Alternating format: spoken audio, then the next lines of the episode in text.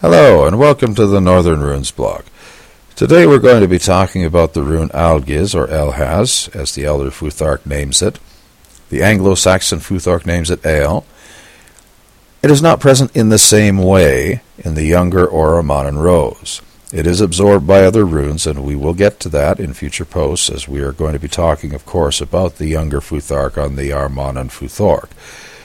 Right now, we're focusing because of the way things just fall in the order of the runes with what the Elder Futhark and Anglo-Saxon Futhorc have to say about Elhaz.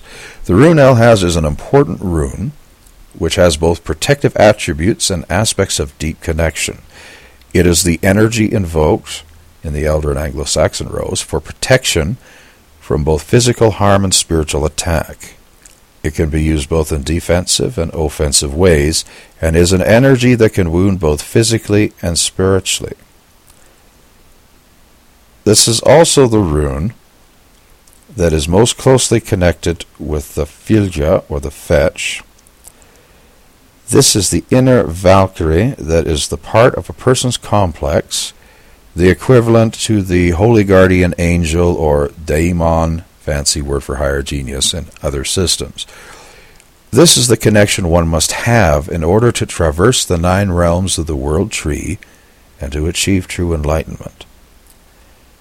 The method of achieving mastery of the runes used by many is based on a process of meditation and use of each rune in succession along the path, the way the runes have been ordered, thus granting one degrees of initiation into their mysteries. My view and experience in regards to this method can be summed up in one word. Bollocks. The rune masters of old, from all appearances, did learn the runes according to a progression, through the way they were ordered but they underwent an initiatory process prior to their learning the in-depth esoteric meanings behind the rune staves. The verses in the Havamal where we read of Odin's self-sacrifice in winning the runes is a classic tale of shamanic initiation. This would have given the budding rune master the backdrop to the energetic powers of the runes the context in which they are to be experienced and used. Uh, and I will add in here that this is something that you don't get if you just go through the runes in a progression and figure you're going to learn something. You will learn some things, but you will not learn the energy that binds it all together.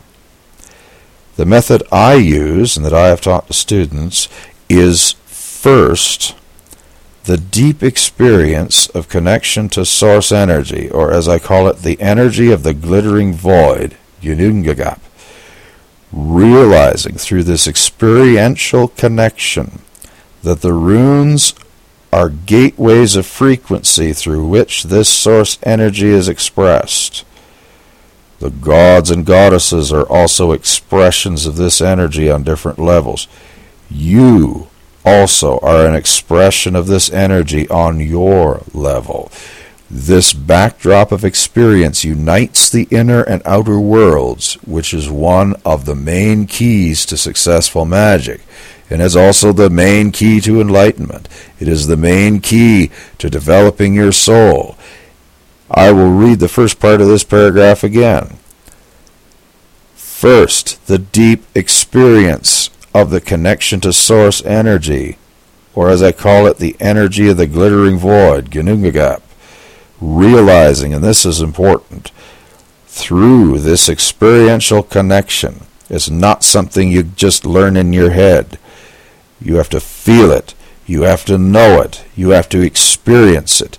That the runes are gateways of frequency through which this source energy is expressed. Just let that sink in for a moment. Elhaz is the rune that in its office as the connection to the fetch provides the ability to experience this connection. This connection can also provide protection on both physical and spiritual planes. Now, in divination, this rune means generally a caution to be aware of hidden dangers, yet to have the confidence that you are protected from those dangers as long as you heed the advice and be observant. In other words, it's telling you that you have the ability to protect yourself. You have the faculties, you have the tools, you have the knowledge that is necessary to get out or get through difficult situations. It can, in more esoteric aspects, mean that you are under the tutelage of your inner Valkyrie or your higher self and are on the path of expansion. If ill dignified, this rune can mean that you have moved into a very unwise position, a very blind position, and possibly a willfully blind position regarding the current circumstances, and because of that, you're unprotected from hostile interests. It can, in a more esoteric meaning, suggest that you have submerged yourself into the mundane and cut yourself off from your own higher consciousness. Magically, this rune can be used defensively to ward off hostile energies, either from spirits or other energies or from other people. It can also be used to invoke the presence of one's Fylgja or fetch. In other words, it can be used to tune yourself in to the communication, the wordless, energetic expression of your higher genius that you understand and synthesize into yourself. It can be used to facilitate that. Now, again, seeing this particular magical use of Elhaz the importance of the connection to source energy providing the context of the runes themselves becomes apparent. The Anglo Saxon rune poem says the ale sedge is mostly to be found in the marsh. It grows in the water and makes a ghastly wound, covering with blood every warrior who touches it. Just something to meditate on. Remember, if you are in the Edmonton area, to reserve your seat for the third session in the Asatru and Ancient Runes course being held on March 10th, 2012.